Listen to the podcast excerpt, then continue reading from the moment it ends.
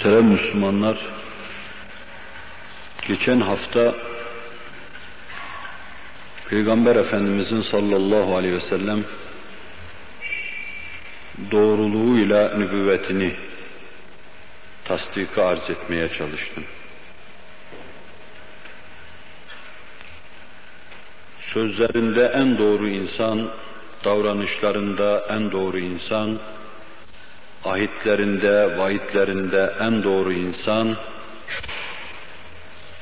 söylediği sözlerle kainattaki hadiselerin tevafukunda en doğru insan, her şeyin ona ait her şeyinin vakıa mutabık olmasında en doğru insan, başka hiçbir şey aranmasa doğruluğu onun nübüvvetine delalet eder. Ama sadece doğruluğuyla iktifa etmeyecek inşallah Teala. Cenab-ı Hakk'ın tevfikine istinad ederek onun nübüvvetinin etrafında bir şeyler çizmeye, bir şeyler anlatmaya, tahşidat yapmaya çalışacağız. Bir taraftan hususiyle nübüvvet müessesesinin etrafında koparılan kıyametlere karşı Müslümanların hazırlıklı bulunmaları lazım. Bu vadide meydana getirilen tereddüt ve şüpheleri kendi aileleri, namusları, ırzları hususunda meydana getirilen şüphe gibi kabul edip o şüpheyi bertaraf etme hususunda Müslümanlar hassas olmalılar. Nübüvvetin haysiyetine, nübüvvetin namusuna konacak tozu toprağı silmede, kendi ırzına, namusuna konan tozu toprağı silmede hassas olduğu kadar Müslüman hassas değil ise Allah Resuluna bağlı değildir. Seni kurtaracak, sahili selamete çıkaracak, Allah huzurunda da tepeden tırnağa malamal, hata ve seyyiatla bulunuşuna karşı şefaatçin olacak. Peygamberine karşı, avradına karşı bağlılık duyduğun kadar bağlı değilsen, Hz. Muhammed'in ümmeti değilsin. Sonra Allah Resulü'nün nübüvvet namus ve haysiyetine gelin. O Hazreti Ayşe'nin namusuna bir şüphe, bir tereddüt arız olduğundan uykusu kaçtı. Ashabın uykusu kaçtı. Ömer'in, Ebu Bekir'in uykusu kaçtı.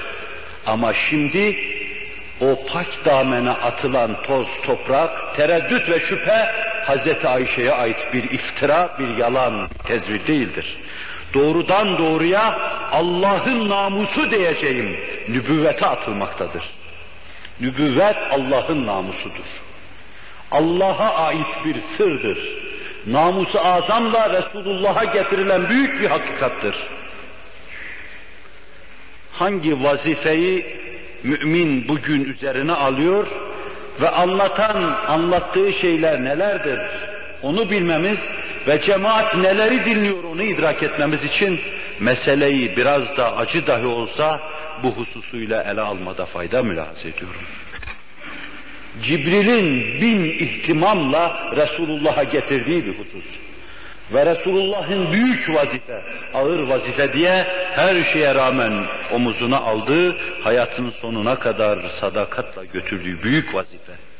20. asırda senin evinde o hafife alınıyorsa, senin gezdiğin sokakta hafife alınıyorsa, minarelerden yükselen Allahu Ekber sesinin ulaştığı saha içinde hafife alınıyorsa, müezzin istediği kadar bağırsın, Allah büyüktür diye, şehadet ederim ki Resulullah Allah'ın elçisidir diye, o saha içinde Muhammed'in Resulullah olması sallallahu aleyhi ve sellem hafife alınıyorsa, o saha içinde gezen mümin ağırlığını bulamamış, basit insan, şeytanın oyuncağı insan demektir şu kadar ağır konuşmam nefsimde sizin içinizdedir. Ne nefsim ne de siz kırıcı kabul etmeyin. Onun için dışın ve için bütün şeytanlıklarına rağmen dışın ve için bu büyük meseleyi bütün hafife al almalarına rağmen biz alabildiğine hazırlıklı, Hazreti Ömer gibi hazırlıklı, Sıddık Ekber gibi hazırlıklı, Hayderi Kerrar gibi hazırlıklı, Zinnureyn gibi hazırlıklı, bu meseleyi peynir ekmek yer rahatlığı içinde çevremize anlatabiliyorsak, bu kutsi daire içine girmeye namzetiz demektir. Ve diğer tarafını arz edeyim. Bu hususta ailemizi koruma hususunda gösterdiğimiz hassasiyet kadar hassasiyet gösteriyorsak, aman Resulullah'a bir şey dediler, aman avradıma bir şey dediler. İkisi en azından müsavi at başı gidiyorsa, Resulullah'ın daire-i harimine girmeye namzet olmuşuz demektir. Anama laf attılar, Resulullah'a laf attılar. İki şey aynı derecede kalbimde makes buluyorsa, kalbim yıkılıyorsa, uykum kaçıyorsa, Resulullah'ın daire-i harimine girmeye namzetim demektir.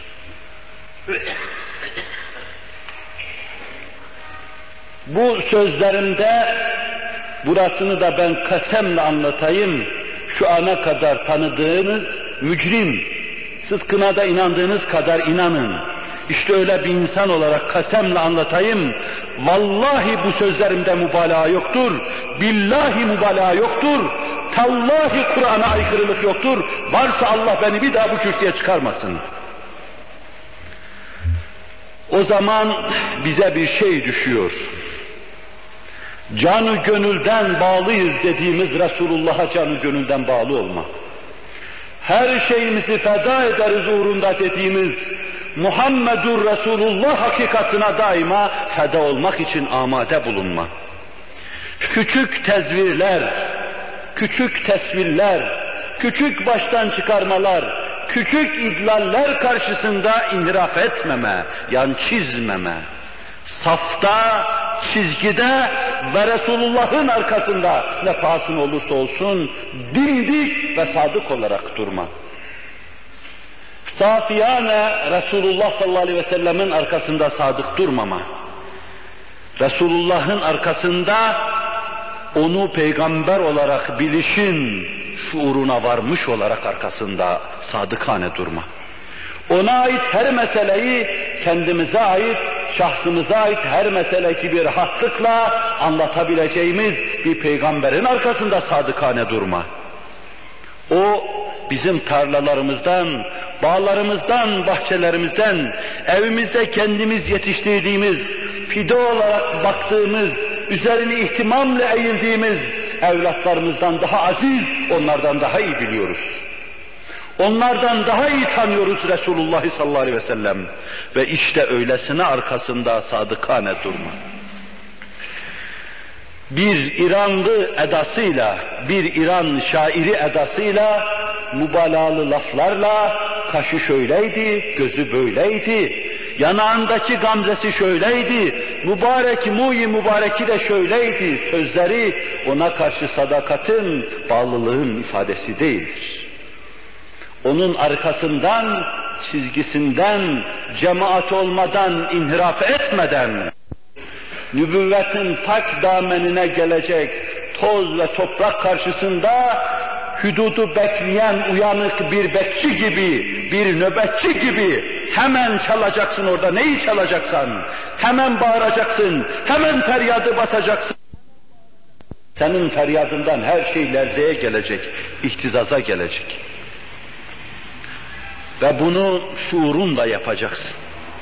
İşte İslam aleminde eksik olan büyük hususlardan bir tanesi budur. Ben Resulullah'ın hayatını tıpkı Kur'an-ı Kerim gibi başından hiç eksik etmedim. Her gün virt gibi okudum. Evladım gibi Resulullah'ı tanımak için virt gibi okudum, başımda bulundurdum. Bütün enerjiyi ona borçluyum. Bütün hareketlerimi ona borçluyum. Ve bu yolda davranışlarımda bana ışık tutan sadece ve sadece odur. Resulullah sallallahu aleyhi ve sellem ister yazılmış bir kitap şeklinde, ister bize anlatılan ifadenin içinde, ister gönlümüze doğan keyfiyetiyle mümine ışık tutan bir kitap olmalı. Allah'ın müminin dünyasını astığı bir şem'a olmalı, bir kandil olmalı. Güneş olmasa olabilir, elektrikle idare edilebilirsin. Ama kainatı aydınlatan, hakikatları saçtığı ışıkta ap açık, berrak gördüğümüz Hz. Muhammed olmasa her şey değişik görünecektir. Uzunlar kısa görünecektir, kısalar uzun görünecektir. Adiler ali görünecektir, aliler adi görünecektir. Karalar beyaz görünecek, beyazlar kara görünecektir. 20. asrın çirkin tablosu daima müminlerin nazarında kendisini gösterecek, kendisini kabul ettirecektir. Nasıl bu asırda öyle? En adi şeyler nasıl en âli şekilde gösteriliyor? Nasıl en âli şeyler ayak altına alınmış? Nasıl kalbin cidarı ayağa çarık yapılmış? Nasıl işkembe insana yediriliyor? Bütün vüzuhuyla, vüzuhuna rağmen bütün denaatiyle 20. asırda olduğu gibi göreceksiniz bunu. Resulullah'ın nurundan, onun getirdiği aydınlıktan beşer mahrum olduğu zaman işte bu hal olacaktır. Yani 20. asır zuhur edecektir. Meseleyi isterse hayatı içtimaiyemiz ve onun nizamı açısından ele alın. İsterse şahsi hayatımızı kurtarma ve onun yüksek şefaatine mazhar olma durumuna kadar ona ihtiyacımız cihetinden ele alın. İsterse onu tamamen Allah'ın isimlerinin cami bir makesi olması cihetinden alın. İsterse Allah'ın mümtaz halifesi olması cihetinden ele alın. Ve isterse derin bir tasavvufi sır olarak onun kainatta mazhar olduğu ferdiyet cihetiyle onu ele alın. Ne cihetle ele alırsanız alın. Hz. Muhammed Aleyhisselatü Vesselam size sizin hayatınızda nefsinizden, ailenizden, aile efradınızdan daha aziz, daha ileri olacaktır. Bu işin felsefesidir. Ve bu büyük hakikati Allah Resulü sallallahu aleyhi ve sellem sizden hiçbiriniz Allah'a iman etmiş olamazsınız. Beni nefsinden, ailesinden ve bütün insanlardan daha fazla sevmedikçe sözüyle ifade etmektedir. Siz onu her şeyden artık sevmedikçe, tutmadıkça, aziz tutmadıkça, o namusi ekbere karşı hassas olmadıkça, avradınız kadar hassas olmadıkça şu tabirimden beni mazur görün. Ona iman etmiş olamayacaksınız. Buhari'nin göbeğinde, Müslim'in göbeğinde 20 yerde bu hadisi bulmak mümkündür. Bu Resuller Resulü'nün sözüdür. Cenab-ı Hak ona bir hakkın bağlanmaya bizleri muvaffak kılsın.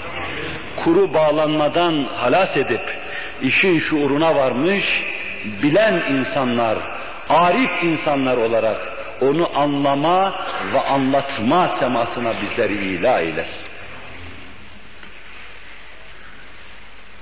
Bu noktaya kadar sizlere şunları arz etmiştim bu mevzuda.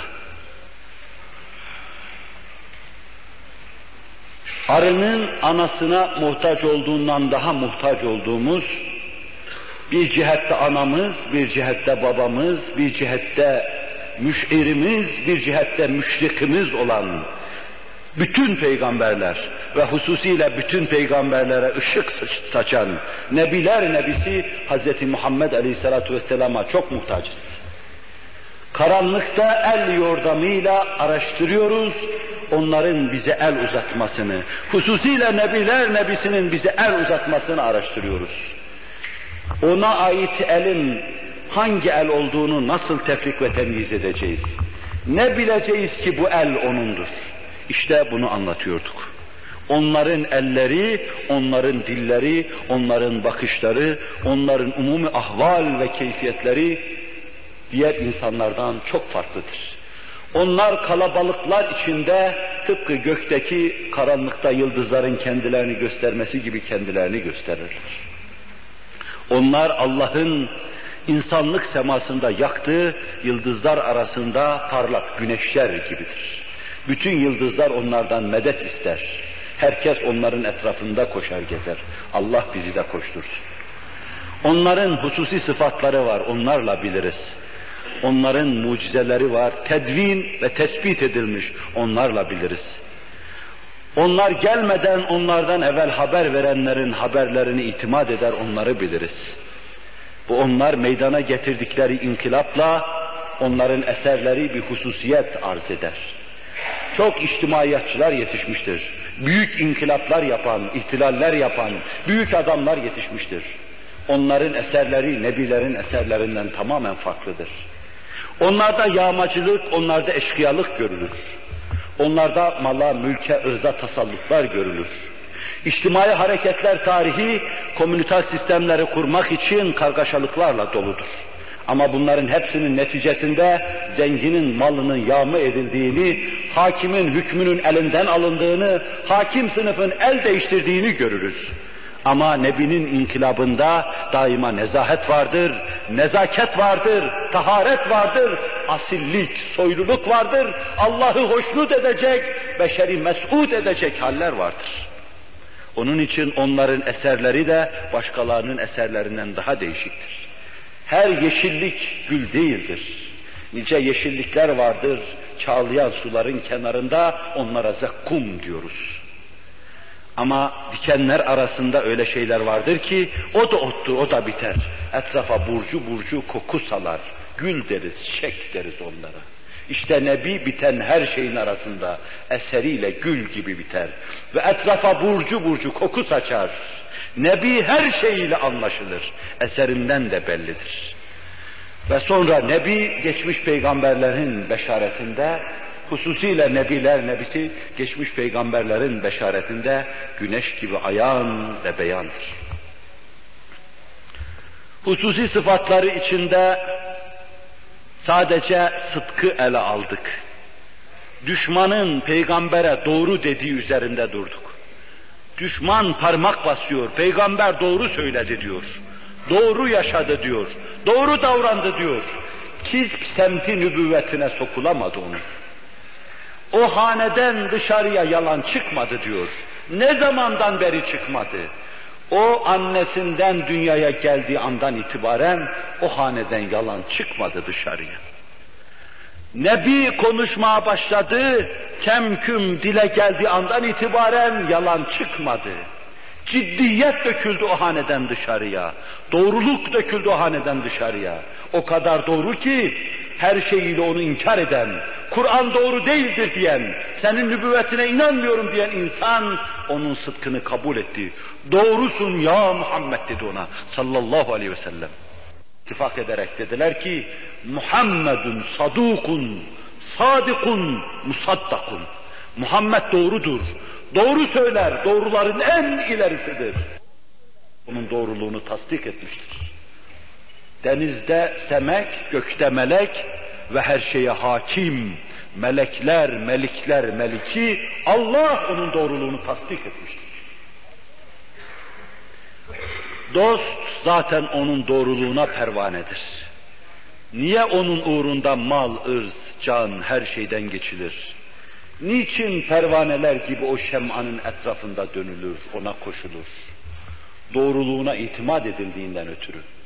O saadeti ebediyenin müjdecisi. O Allah'ın cemalinin müjdecisi. Her hafta müminlerin cennetteki bütün nimetleri kendilerini unutturacak cemali ilahiyi onlara müjde edicisidir. O daha dünyadayken müminlere cennet numun hayatı yaşatandır. Verdiği haberler müeyyettir onların nazarında. Onun söylediği sözlerin hiçbirisinde hiçbir müminin en ufak tereddüdü yoktur. Ve onun arkasındaki müminler saf değil, her şeyi olduğu gibi kabul eden akılsız insanlar da değildir. Ondan sonra görüyoruz ki onlar cihanı zekalarıyla idare edecek kadar dirayet ve kıyasete sahip büyük kimselerdi. Onlar Ebu Bekirler, onlar Ömerler, onlar Osmanlar ve Alilerdi. Devletleri Türkiye kadar 30-40'tı. Devletlerinin bütçesine giren de Türkiye'nin 50 senelik bütçesi kadardı bir senede giren. İşte bu devletleri böylesine arızasız, pürüzsüz idare eden, ilim sahasında, hükümet sahasında, icra sahasında daima mükemmeliyetler, daima zaferler kaydeden büyük kimseler, onun etrafında pervaneler gibi pervaz ediyorlardı. Öl ölüyorlardı, kal kalıyorlardı. Şayet onun dişi kırılırsa hepsi eline bir tane çekiç, bir tane de kerpetin alıp dişlerini sökmeyi düşünüyordu. O kimsenin böyle bir şey yapmasına müsaade etmemişti ama şayet bir müsaade çıksaydı herkes bunu yapacaktı. Buna benzer nice şeyler kendisine teklif ettiler. Ferman et de kendimizi gidiş yapalım. Şu dünyadan bir tamamı dönelim, sana teveccüh, Allah'a teveccüh edelim. Ta dünya, dünyaya ait arzular ve kaprisler aramıza girmesin. Ama o, beşere, beşerden kamil ve mükemmel bir peygamber olarak gelmiş, bütün beşeri kanunları biliyor, bütün beşeri kanunlara hürmetkar ve bu kanunları vaz eden, yaratan Allah'ın yaratmasındaki derin, derin sırrı ve hikmeti kavramış bir insandı. Erkekliğin, recüliyetin, kadın oluşun ve kadınlığın derin sırrını kavramıştı.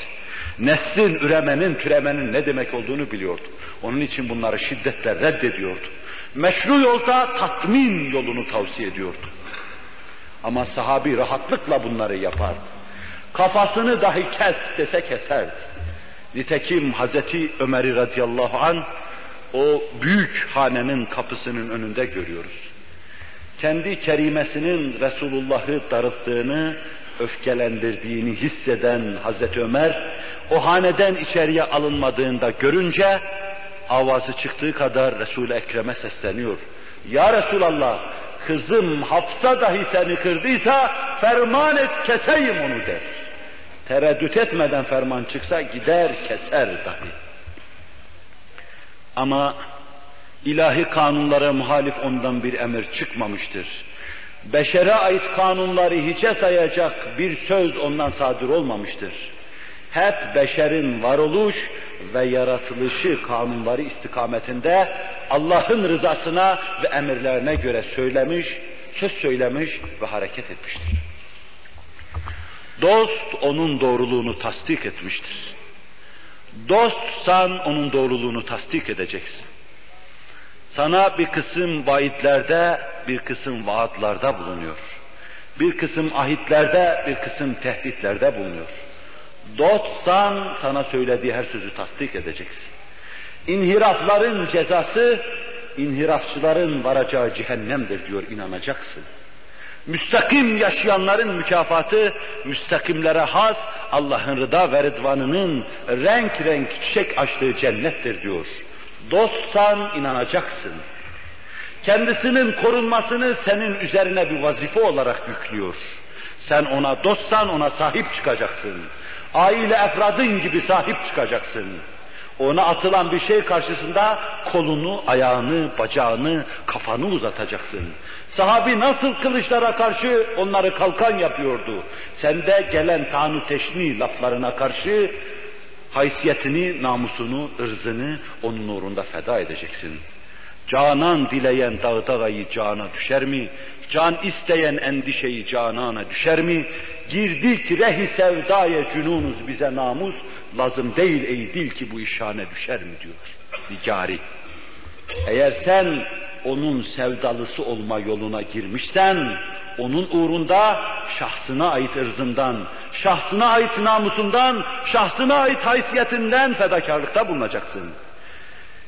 Seni dövecekler, sana sövecekler, sana bayağı insanlar nazarıyla bakacaklar. Ama Resulullah için bunlara katlanacaksın. Rehi sevdaya girdinse, onun yoluna girdinse, Muhammedun Resulullah ahdü peymanına sadık isen bunu yapacaksın. Ama değilsen zaten caminin dışındakine laf anlatılmaz. Allah caminin içinde bulunduğumuz halde dıştakilerden etmesin bizi inşallah Teala. Buraya gelme, abdest alma, Mevla-i Müteal'in huzurunda bulunma ve sonra da dışta olma. Büyük felakettir. Bu büyük noktaya parmak basan Nebiler Nebisi sallallahu aleyhi ve sellem dem gelir ki ca camileri lebalep doldururlar fakat işlerinde bir tane Müslüman yoktur. Tehdidini savurmaktadır. Burada bulunup da burada olmama. Allah'ın huzurunda Allah'a kul olmama. Allah bizi bu türlü sukuttan masum ve mahfuz buyursun nefsim namına şahsen teminatım olmadığı gibi başkaları da kendilerini teminatlı saymamalılar. Ali'nin, velinin teminatı yoktur iddiasında bulunamam ama kimse kendisini teminatlı saymaz. Bunları söylemeyi teslim etmiş, kararlaştırmış halim yoktu. Arz edeceğim şey Resul-i Ekrem Aleyhisselatü Vesselam'ın vaki ile mutabakat halinde olması. Dış hadiseler, tecrübeye yatmış hadiseler, insanların insanlarla olan münasebetlerde ahitler, vaidler Resulullah'la daima mutabakat halindedir. Bunu arz etmektir. Ama buraya çıktıktan sonra elimde olmayarak bu istikamette bazı şeyler irad ettim.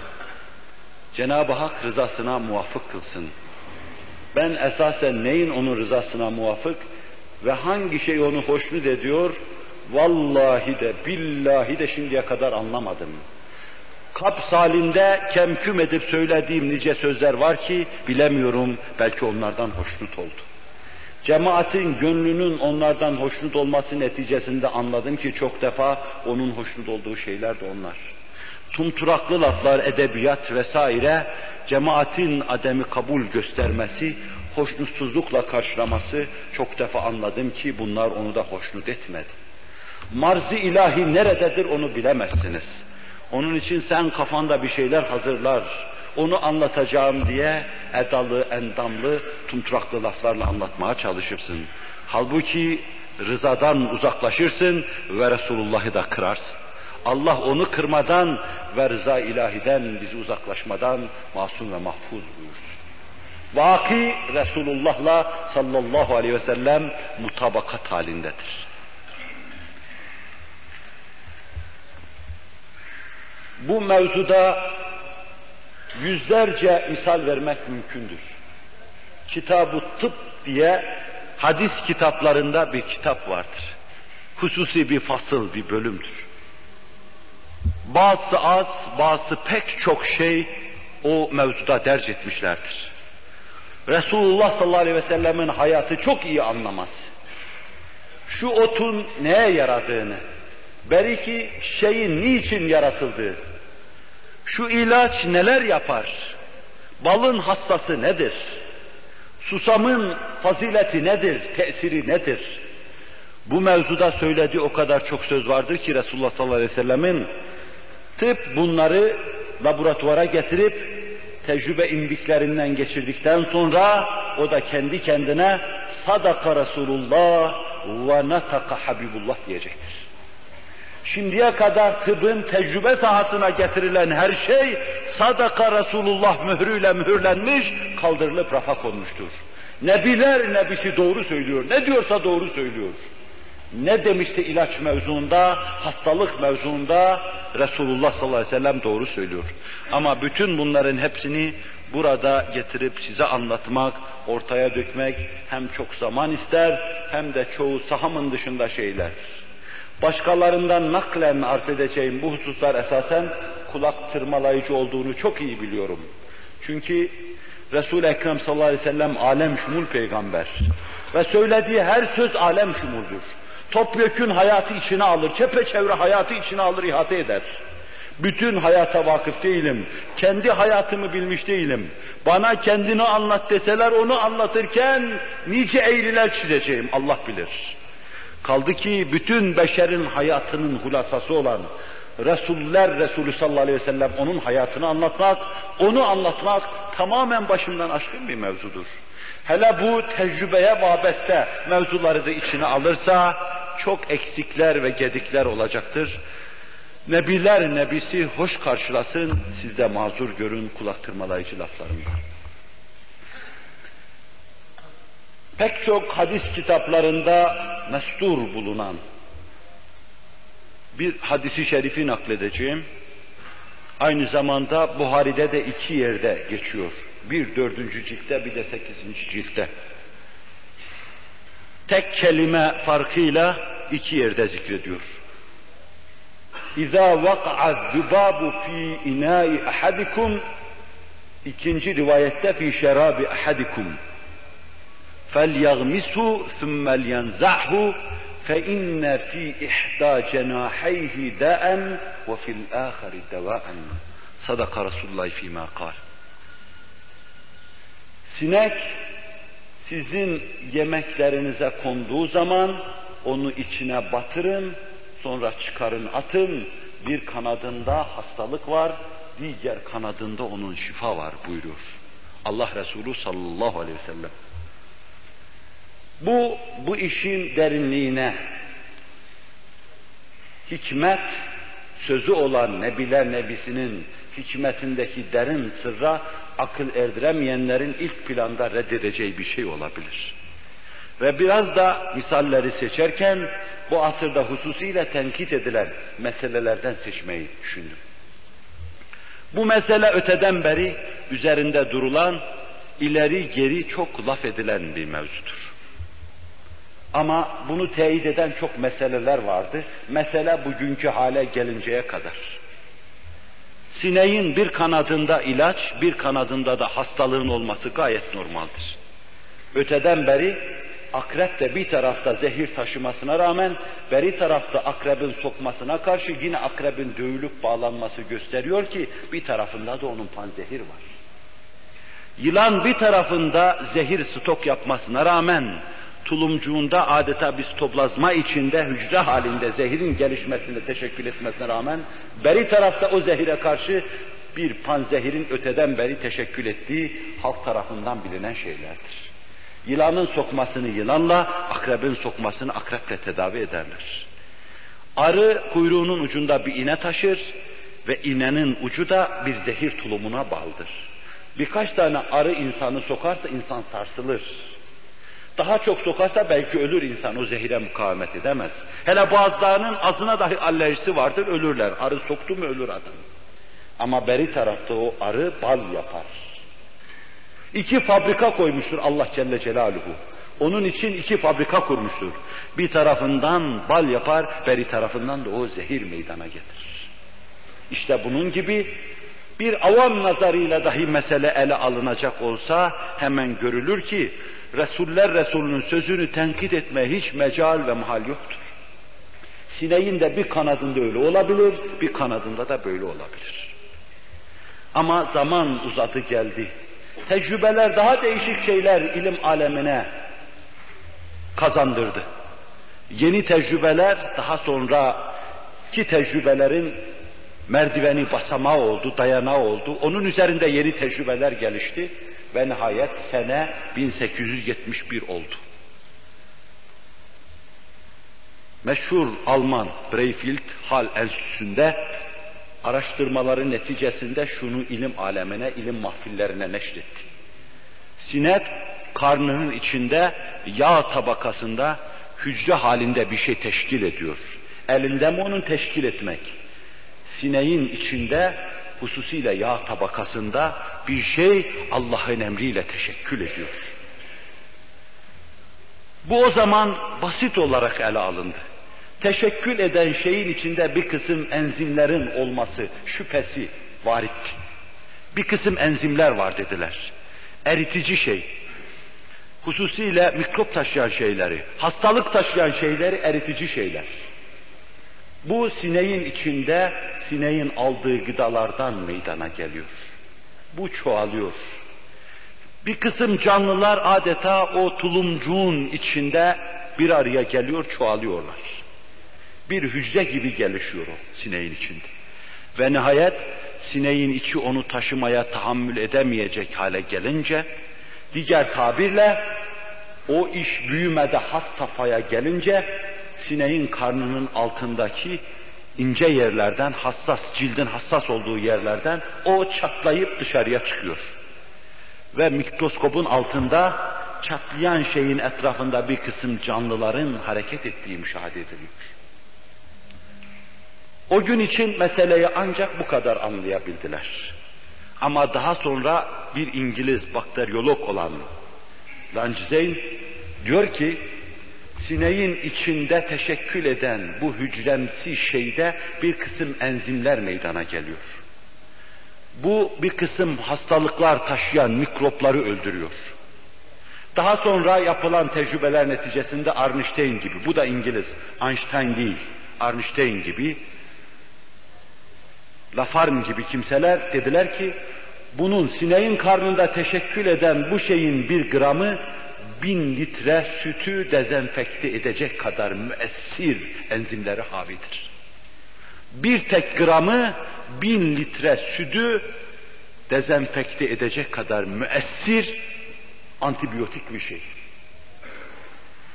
Tecrübeler bunu meydana çıkardı. Sineğin karnında bu teşekkül ediyor. Allah Resulü sivrisinek de demiyor, baude demiyor. Zübap diyor.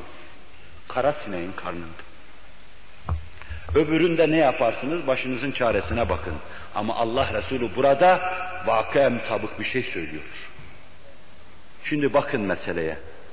Resulullah sallallahu aleyhi ve sellem büyük hakikatları hamil bu sözüyle ne anlatıyor? Bir, çıplak gözün göremediği ve o günün basit insanın anlayamadığı bir hakikati anlatıyor. Sinek mikrop taşır. Sinek bir kısım müzehrefata, pisliklere konar, kalkar, mikrop taşır. Sonra yediğiniz, içtiğiniz şeylere konar.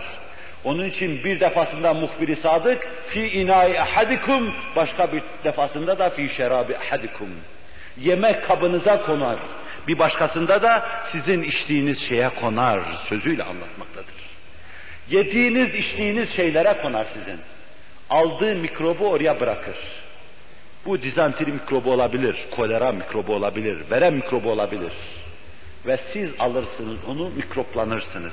Ve sonra hastalanırsınız, sonra da ölürsünüz. Bir taraftan muhbir Sadık sineğin mikrop taşıdığını anlatıyor. İlim asırlarca sonra mikropların böyle canlılar tarafından taşındığını ancak anlayabildi.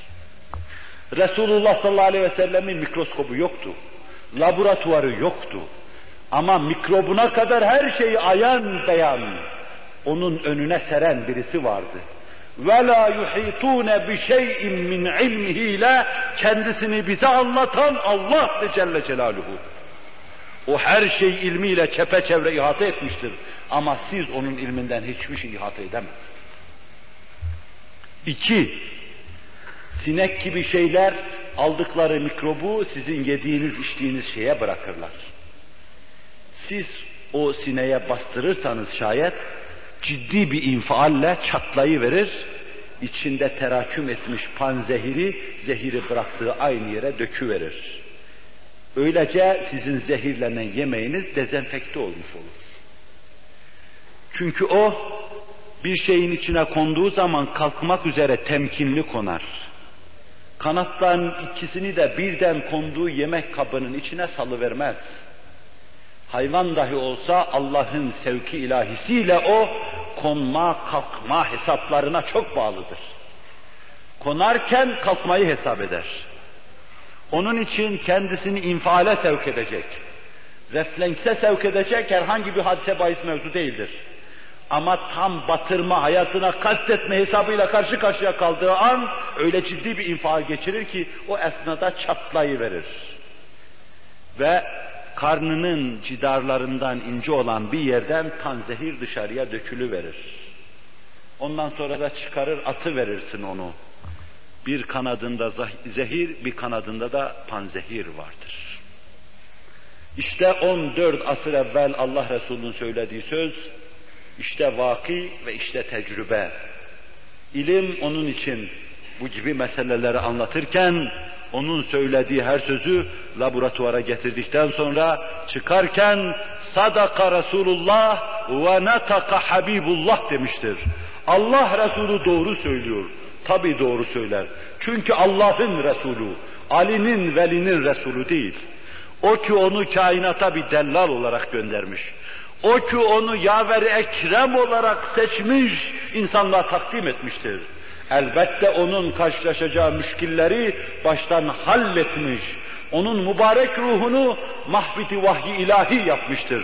Allah'tan gelen esrarın, Allah'tan gelen envarın mahkesi haline getirmiştir kalbini. Onun için o rahatlıkla en müşkil meseleleri anlatır, en çözülmez sanılan düğümleri çözer, en halledilmez sanılan problemleri Allah'ın tevfikine dayandığı için halleder. Allah gönlümüzden sadaka Resulullah demeye bizleri muvaffak kılsın. İkinci bir vakayı yine Buhari'den arz edeyim size. Senedin başında Hazreti Ayşe var. Ve diğer bir sahabiye de vaka sahibi Fatıma binti Hübeyş radıyallahu anhuma. Allah ikisinden de razı olsun. Resul-i Ekrem aleyhissalatu vesselama geliyor. Bu memruz kadın, memruze kadın. Ya Resulallah, istihazem devam ediyor, namazı terk edeyim mi? Kadınların bir ay başı durumu olur. Bir de dünyaya çocuk getirdikleri an ayrı bir durumlar olur. Bir de bunun dışında bir durumlar olur ki bazı kadınların hiç durmadan devam eder.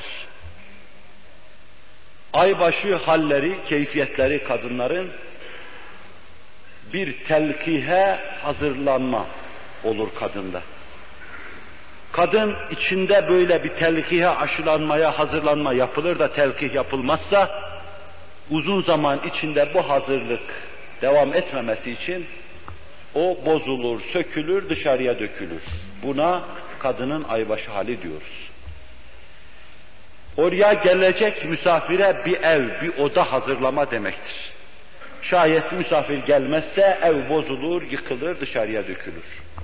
Bundan endişe edecek, korkacak hiçbir hal yoktur. Allah çeşitli vitaminlerle, proteinlerle gelecek sperme zemin hazırlıyor, ihzar ediyor. Karari mekinde.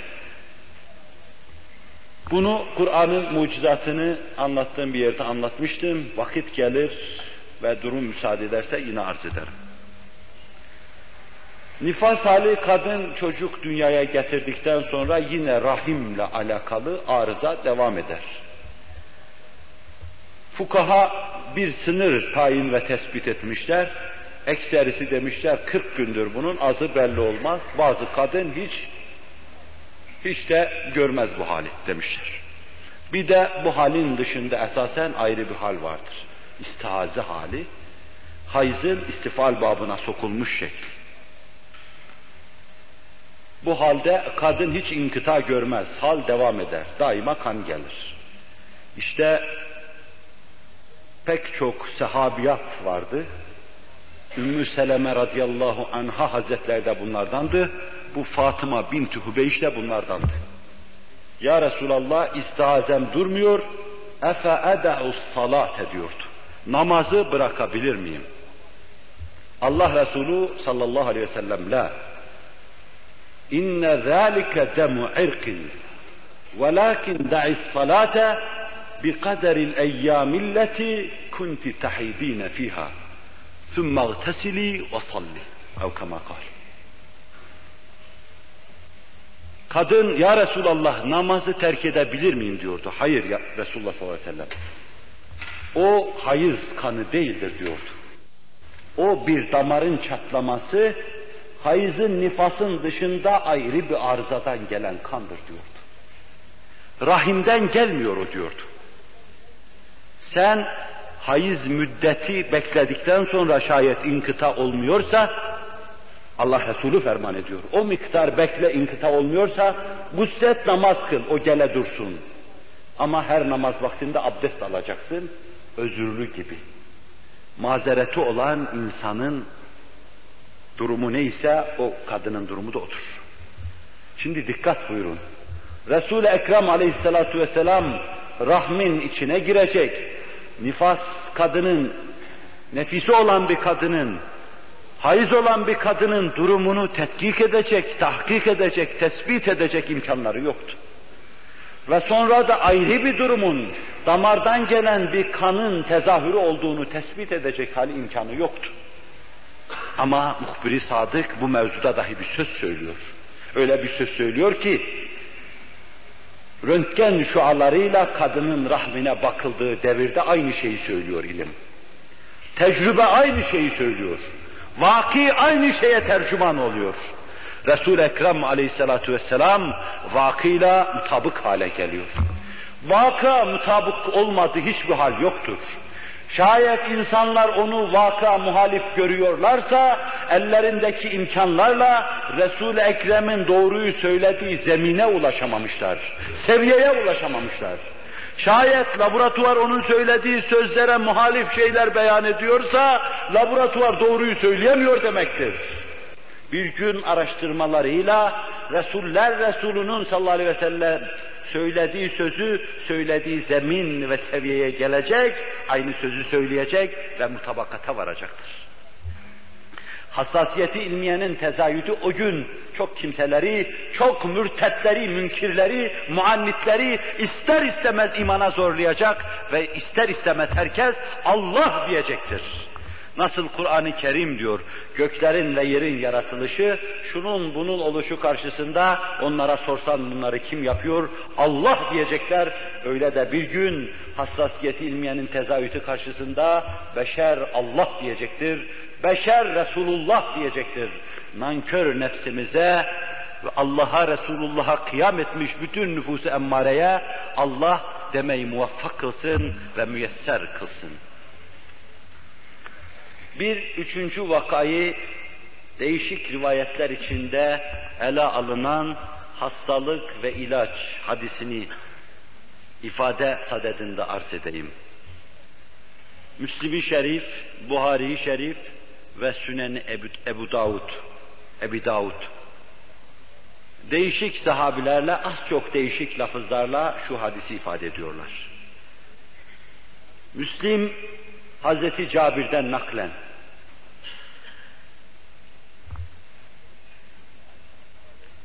Her hastalığın bir ilacı vardır.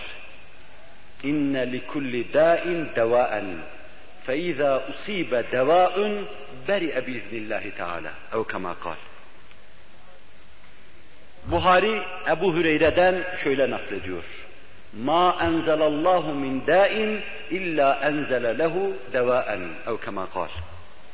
Ebu Davud şu ilaveyi yapıyor. Fetedavev ya eyyühen nas veya eyyühen nas hiçbir hastalık yoktur ki o hastalığın karşısında bir tedavi yolu olmasın, bir ilacı olmasın. Bu meseleyi bugün söylemek kolaydır biraz. Çok rahatlıkla ilaçların yapıldığı, hastalık mikroplarının teşhis edildiği ve mikrobu öldürecek ilaçların verildiği, yüzde bir dahi olsa bu hastalık çeşidi bu devirde belki söylenebilir. Ama hiçbir mikrobun tayin ve tespit edilemediği, hangi hastalığın mikrobu nasıldır, hangi zeminde gelişir? Ve neler onu öldürür, mikropları öldürecek antibiyotiklerin, biyotiklerin keşfedilemediği bir devirde bu sözü söylemek çok zordur. Hiçbir hastalık yoktur ki onun bir ilacı olmasın. Allah'ın izniyle o ilaç o hastalığa temas ettiği zaman Allah'ın izniyle şifaya olur hastalıktan kurtuluverir. Buhari'nin hadisinde de Allah bir hastalık göndermiş olmasın ki arkasından hemen onun bir ilacını da göndermiş olmasın. Allah şayet bir hastalık göndermişse arkasından da hemen ilacını göndermiştir. Ebu Davud ilavesiyle meseleyi tamamlıyor. Ey insanlar tedavi yollarına tasaddi edin. Hastalığı bildikten sonra tedavi yollarına tasaddi edin mikropların başına yumruğu indirin demektir. İlim laboratuvarlarıyla, laboratuvardaki teknik imkanlarıyla, mikroskobuyla buna munzam. Belki ileride daha bir kısım mikropları hususiyle hücrenin yapısına ait şeyleri X ışınlarıyla görecekler. E, elektron mikroskopla bu meseleleri daha vasıta açık görmeye çalışacaklar. Teknik imkanlarınızla çalışın, bütün hastalıklara bir tedavi yolu bulmaya çalışın. Bütün hastalıkları iyi etme yolunu tutun demektedir. Bu 14 asır evvel söylenecek bir söz değildir. İlim alemi de bunun ötesinde bir söz söylememektedir. Bugün hastalıklar yüzde yüz tespit edilmiş, keşfedilmiş değildir. Keşfedilen hastalıkların ilaçları da keşfedilememiştir ortalığı kasıp kavuran kanser hala hakimdir. Verem dahi bir bakıma bazı yerlerde önü alınsa dahi bazı noktalarda hala önü alınamamaktadır. Önünü aldık artık. Verem üzerine hakimiyet kurduk. Verem mikrobunun, af buyurun avanca arz edeyim, canını okuduk diyoruz ama fakat öyle hal oluyor ki onun önüne bile geçilmiyor. O da vücutta bir anarşi meydana getiriyor. Daha bir nezlenin önünü alamadık.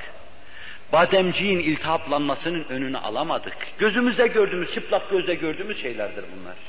Burnumuza hakim olamadık, gözümüze hakim olamadık. Geliyor, mikrop musallat oluyor, ötesinden kalkamıyoruz, altından çıkamıyoruz. Halbuki teknik imkanlar var. Fakülteler açılıyor. Her seviyede tıp tahsil ediliyor.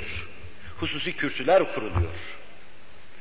Bu devirde belki bu söz söylenebilir ama bu devir dahi söyleyemiyor bu söz. Resul-i Ekrem'in sözünde ümit parlıyor. Ümit bahş bir sözdür. Resul-i Ekrem Aleyhisselatü Vesselam'ın sözünde hayat vardır. Resul-i Ekrem Aleyhisselatü Vesselam'ın sözünde ilme teşvik vardır. Ve Resul-i Ekrem Aleyhisselatü Vesselam'ın sözünde her hastalığın arkasında bir ilacın yumruğu vardır. Bunu anlatmaktadır. Bunu bugün üniversitenin kürsüsündeki hoca söylememektedir. Onulmaz bir derd ile tabibin karşısına gittiğiniz zaman sizi felç eder dışarıya çıkarır. Kanser deyiverdi bir felç olursun. Böyle ümitsizlik aşılayan bir tabibin karşısına eğer imandan nasibi olan bir insan olarak gitmeseydim yıkacaktı ben orada yıkacaktı. Artroz dediği an yanındaki tabibin de rengi kaçtı. Sonra ne olduğunu öğrendim. Kemik aşınması, kemik çürümesi, kemik veremi gibi bir şey. Bunu yüzüme savurduğu zaman karşısındaki adamın ne hale geleceğini hesaba katmıyor. Ama Resul-i Ekrem Aleyhisselatü Vesselam'ın sözlerinde her ifadesinde pürüz olmadığı gibi bu noktadaki ifadelerinde dahi bir pürüzsüzlük, bir berraklık vardır. Bir ümit bahş olma keyfiyeti vardır. Her derdin dermanı vardır. El verir ki yoluna tasaddi edesiniz. El verir ki illetini bile sonra müdavata tasaddi edesiniz. Can getiriyor insana. Söz odur zaten. Bir başka hadisi şerifi daha arz edip bu mevzu hitamı erdirelim. Cenab-ı Hak yar ve yardımcımız olsun. Alman kozmosu mecmuasında Doktor Cerat bir yazı yazmıştı. Bunu tercüme ettiler. Ben bir Arapça tercümesinden okudum. İngilizceden Arapçaya çevirmişler. Köpeklerin evlerde beslenilmesindeki sakıncalar, hatarlar, zararlar başlığı altında bir yazı. İnsan vücudunda yaşayabilecek mikroplar, bazı mikrop var ki onun vücudunda yaşar da insanda yaşamaz. Ama onda bulunan bazı hastalık taşıyan şeyler, bazı hastalıklar, hastalığın kendisi ve mikrop, insanın vücudunda da yaşayabilir. Hayatını devam ettirebilir.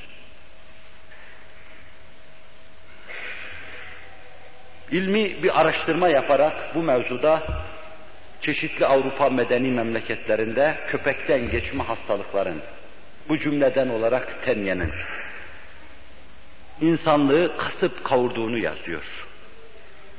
Diyor ki Hollanda'da her yüzde on iki insanda bu hastalık görülüyor. Çünkü yüzde yüz evlerinde kelp besliyorlar.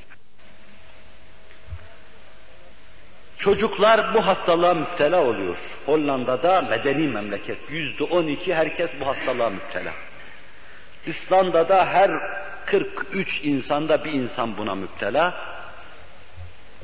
Avustralya'da her 33 insanda veya 39 insanda bir insan buna müptela diyor. İlim dünyası ağırlığını koyarak evlerin içini, odaları, yatakları, yastıkları, elbiseleri bu mikroplardan temizlemelidir. Hükmünü ishar ediyor.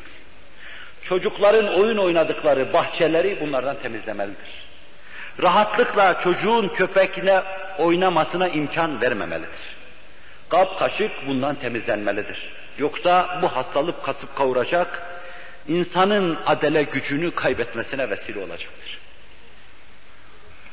Bu ilim mahfillerince münakaşası yapılan, yapılan bir mevzuun mefhumuydu. Manasıydı ben arz etmiş oldum.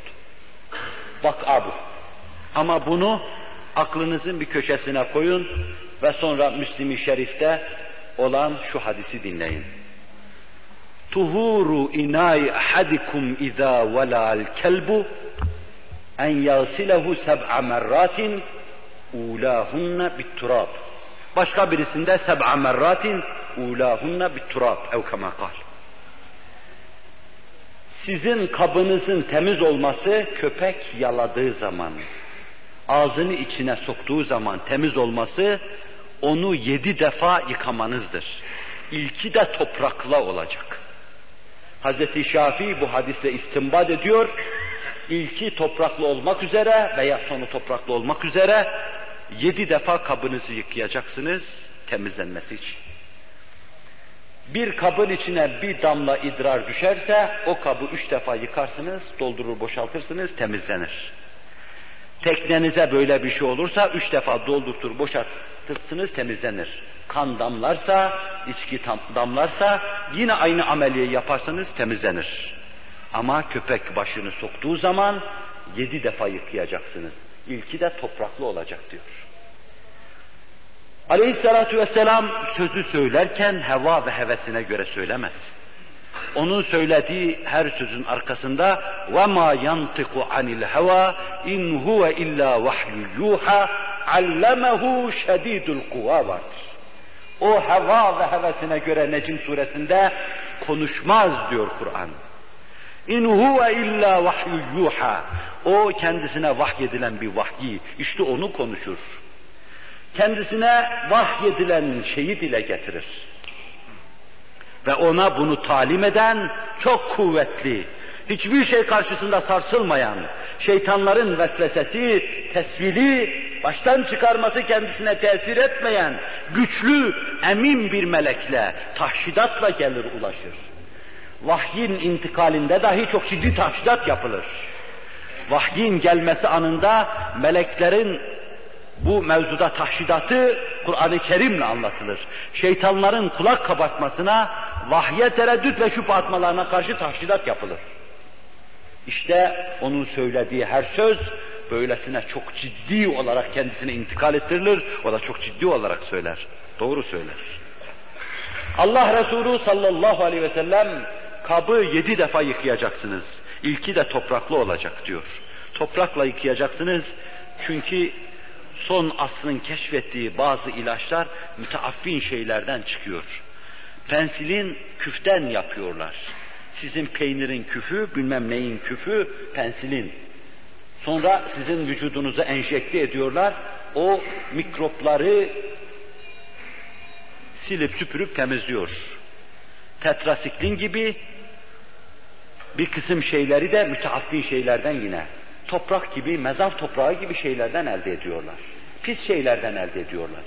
Yani mikrobun karşısına mikropla çıkıyorlar. Toprakla sen o kabını yıkadığın zaman, mikropların canını okuyan toprakla o kabı yıkadığın zaman, köpekten geçme durumunda olan mikropları öldürecek.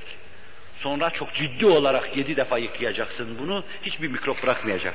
Ve böylece sen köpekten sana geçen hastalıktan kurtulmuş, korunmuş olacaksın. Allah Celle Celaluhu bize nebiler sireti, veliler sireti lütfetsin. Nebiler tineti, veliler tineti ihsan buyursun. Tinette ve sirette bizleri ila eylesin. Taklitten, çeşitli şeylere sukuttan bizleri masum ve mahfuz buyursun. O zaman evden, barktan, yatak odasından her şey çekili verecek.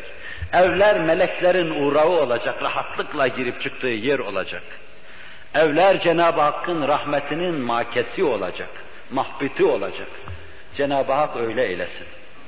Bu hadisi şerifiyle de Resul-i Ekrem aleyhissalatu vesselam ilmi bir hakikati anlatıyor. Laboratuvarın bu budur dediği bir hakikati anlatıyor. Demese dahi bizim için mühim değil ya. Fakat vakiyle Resulullah'ın tabakatını anlatıyoruz sallallahu aleyhi ve sellem.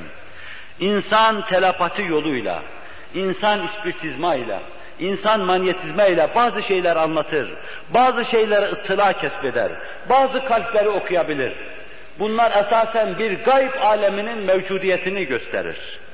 Sihirbazın sihiri, telepaticinin telepatisi, ruh çağıranın celbi ruh etmesi bunlar bir gayb aleminin mevcudiyetini gösterir ve bizi davamıza teyit ve tasdik eder. Fakat bunlarda çok defa yanılmalar olur, aldatmalar olur. Bir sıtkın içinde bin tane de kiz kol gezer.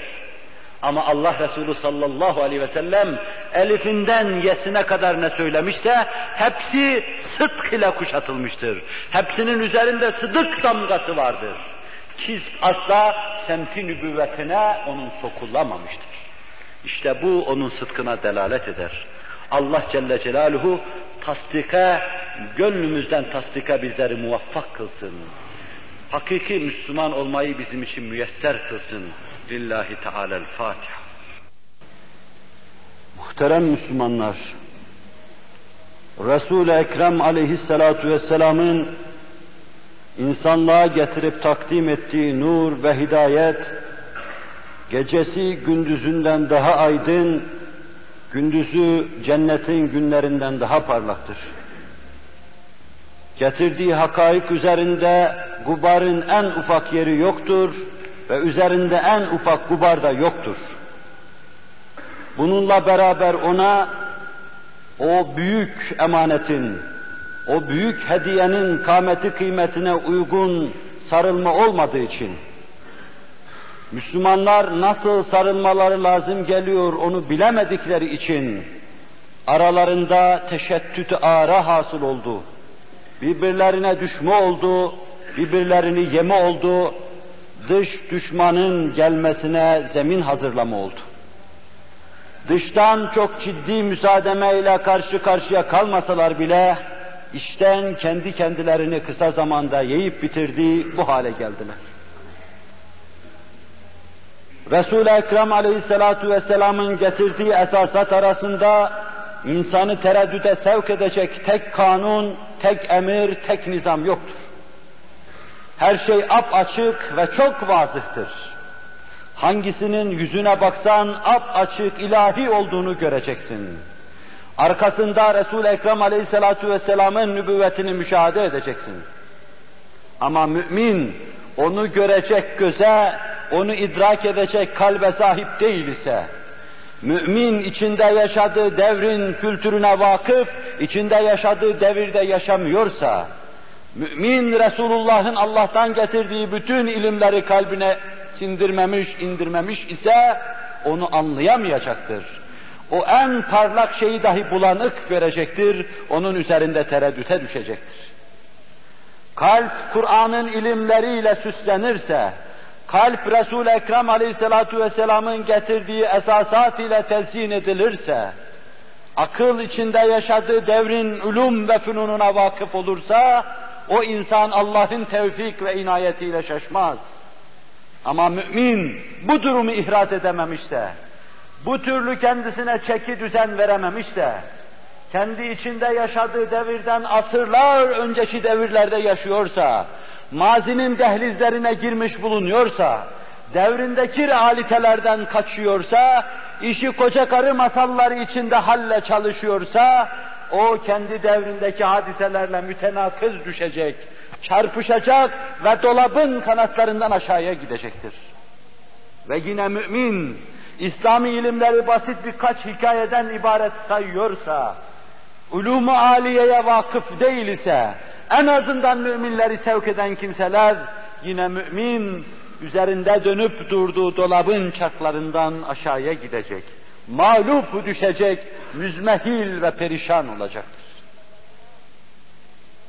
Bu noktada duran, yolların ayrımında duruyor gibi duran ve bize bu dersi veren şu kıvrak cümleleriyle bu hususu ifade ediyor. Kalbin ziyası ulûmu diniyedir.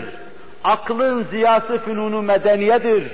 İkisinin imtizacından talebenin himmeti pervaz eder. Dini üniversiteden dışarıya çıkardığınız zaman 3000 sene evvel yaşamış Yunan'ın sapık septislerini görürsünüz üniversitede. Tereddüt içinde la edrilerini görürsünüz. Ve İslami ilimleri kalpten çıkarırsanız bir kısım yobazlar, bir kısım katı, bir kısım alabildiğine donuk kimselerle karşı karşıya kalırsınız. İslami ilimlere mümin vakıf olacak. Devrinin kültürünü ve hakkını idrak etmiş olacak. Bir taraftan tereddüt ve şüpheden kurtulacak, beri taraftan da yobazlık yapmayacak af buyurun. Beri taraftan da katı olmayacak. Herkese karşı kapısı açık, alabildiğine sonuna kadar müsamahalı olacaktır. İşte ap açık ve alabildiğine berrak, İslam'ın güneşten daha parlak siması üzerinde tereddütlere mahal olmamasına rağmen tereddüte düşen müminler esas kendilerine ışık tutacak kafalarını ve kalplerini kullanmadan tereddüte düşüyorlar. Kullanmadıkları için tereddüte düşüyorlar. Ne zaman ilme, ne zaman ilimle beraber dine sahip çıkılacak, o zaman müminlerin itibarı ikbale dönecek Allah'ın tevfik ve inayetiyle. Tedenninin karından terakkinin şaikalarına yükselecekler Allah'ın tevfik ve inayetiyle. Cenab-ı Hak bizi seleflerimize şerrül halef olarak takılmış şerir kimseler olmadan mahzun ve mahfuz buyursun. Din bütün ihtişamı, bütün parlaklığı ve din sahipleri bütün celadetleriyle işe sahip çıkmış olmalarına rağmen işte hakikati böylesine berrak açık göremeyen kimseler Hz. Musa'nın dinini bir samiri bozdu. Allah Resulü'nün sallallahu aleyhi ve sellem getirdiği her birisi birer elmas sütun olan İslam ve Kur'an hakikatleri yerinde sabit dursa dahi fakat o hakikatler müminlerin kalp ve kafalarında İbn Sebe tarafından zayi edildi. O da onu zayi ediverdi. Müminlerin içine tereddüt ve şüphe atı verdi. Ve böylece mümin kendi kitabının yabancısı, mümin peygamberinin yabancısı, mümin Kur'an'ının yabancısı, mümin Allah Resulü'nün hayat bahş olan mübarek sözlerinin yabancısı haline geldi. Kendi peygamberinin, peygamberinin sözünün yabancısı olursa, o zaman peygamber sözüyle Eflatun'un sözü arasında fark görmeyecektir. Zenon'un şüpheleriyle Resulullah'ın sadık mastuk olan sözleri arasında fark göremeyecektir. Felsefeyi dine karıştıracaktır. Dini felsefenin yerine koyacaktır. Felsefenin yaptığı tahribi cemiyetin içine getirecektir. Ve felsefenin yaptığı tipte bir cemiyet teşekkül edecektir. Kur'an cemaati olmayacaktır. Camide olsa dahi Kur'an cemaati olmayacaktır. Beşer efkarından çıkmış, maddiyeye müstenit, tamamen bir zümrenin, insanlık içinde parazit bir sınıfın yetiştirdiği bütün filozoflar, hepsi topyekün istisnasız. Hepsi imal ettikleri şey maddiyeye müstenittir. Ve onların olduğu yerde Kur'an yoktur. Onların olduğu yerde Hz. Muhammed yoktur. Onların olduğu yerde Allah yoktur. Onların olduğu yerde İslam da yoktur. Mümin bütün bu müzehrefatı kalbinden silecek atacak. İlim başkadır, felsefe başkadır. Devrini kavrayacak. Devrindeki ulumu kavrayacak. Fakat hiçbir zaman Kur'an'dan, Kur'an'ın ulumundan yaya olmayacak. Kitabını tanıyacak. Nebisini evladı gibi tanıyacak. Babası gibi tanıyacak, kardeşi gibi tanıyacak. Onun sözlerini kimyager bir insanın altını posadan, altını bozuk şeylerden, cüruftan ayırdığı gibi onu hayır şeylerden tefrik ve temyiz edecek. Cenab-ı Hak berrak ve alabildiğine aydın, nurlu İslamiyet karşısında kalbin ve kafanın vazifesini müdrik olan salih zümreye bizler ilhak eylesin. İslam'ı zayi edenlerden olmadan bizleri masum ve mahfuz buyursun. Nice kimseler var ki İslam'ı zayi ediyorlar, İslam'ı yaşanmaz hale getiriyorlar. Şurada bir hususta aklıma geldi, arz etmeden geçemeyeceğim. İslam'ın parlaklığına bakılmayacaktır. Kur'an-ı Mucizül Beyan'ın hayat bahş olmasına bugün bakılmayacaktır. O Kur'an'ın cemaatinin durumuna bakılacaktır. Müslümanların vaziyetine bakılacaktır. Müslümanın hali, ahvali, etvari Kur'an ise şayet. Her Müslüman tek başına küçük bir Muhammed ise şayet sallallahu aleyhi ve sellem. O zaman sair dinlerin saliklerinin dikkatini çekeceksin.